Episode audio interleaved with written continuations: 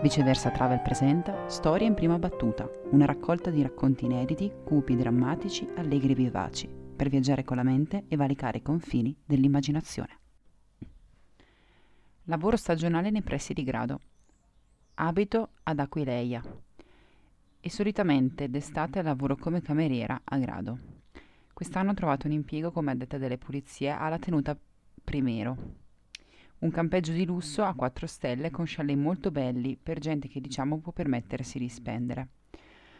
Dopotutto il comfort ha un prezzo. Io del canto mio non posso certo permettermi un posto del genere, anche se comunque è accessibile per chi ha uno stipendio fisso, ma non è il mio caso perché lavoro solo tre mesi durante l'anno e il resto lo passo a casa della nonna e a studiare scienze dell'antichità alla facoltà di Trieste.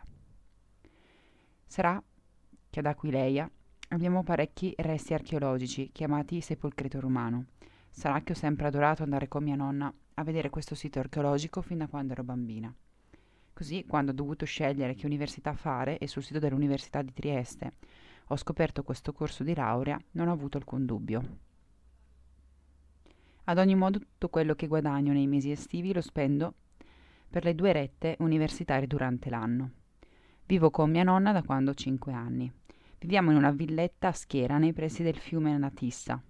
Adoro la zona dove abitiamo perché sembra una piccola Venezia. Il fiume e le barche ormeggiate rendono davvero casa mia un posto fantastico in cui vivere. Il nonno le ha anche lasciato alla nonna un piccolo motoscafo, ma quando mi sono iscritta alla facoltà la nonna lo ha venduto per pagare il mio primo anno di studi. Stava ormeggiato comunque in via Dante, la strada principale lambita dal fiume, ma da quando la famiglia di olandesi lo ha comprato non si è più visto da Aquileia.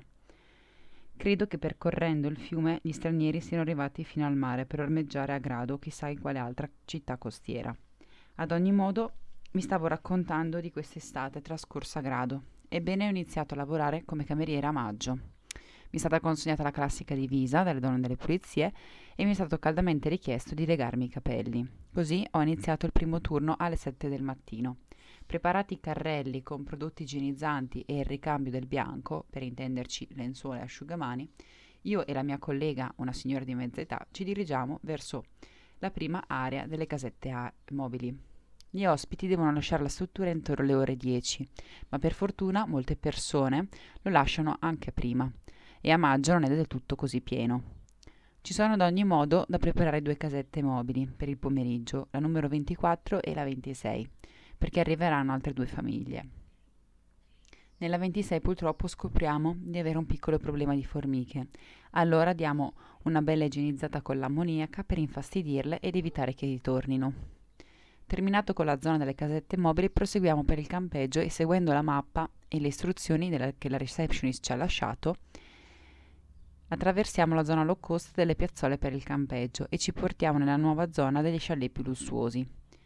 Nei pressi c'è anche la piscina e l'accesso diretto alla spiaggia.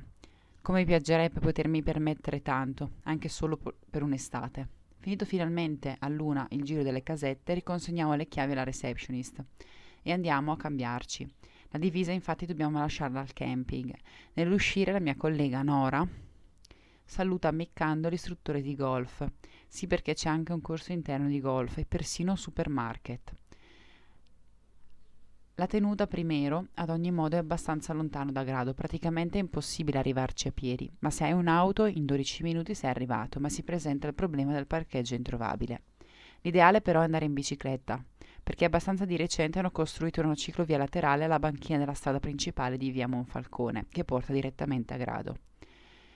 Ad ogni modo non sono mai a- quasi andata a Grado durante le mie estate di lavoro, se non quando la nonna viene a trovarmi all'uscita dal lavoro per andare al mare nel pomeriggio.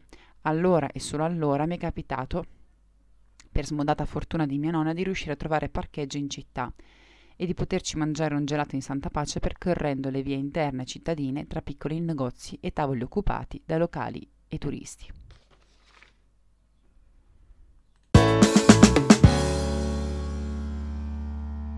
Avete ascoltato un racconto inedito di Sara Corsi per la serie Storie in prima battuta.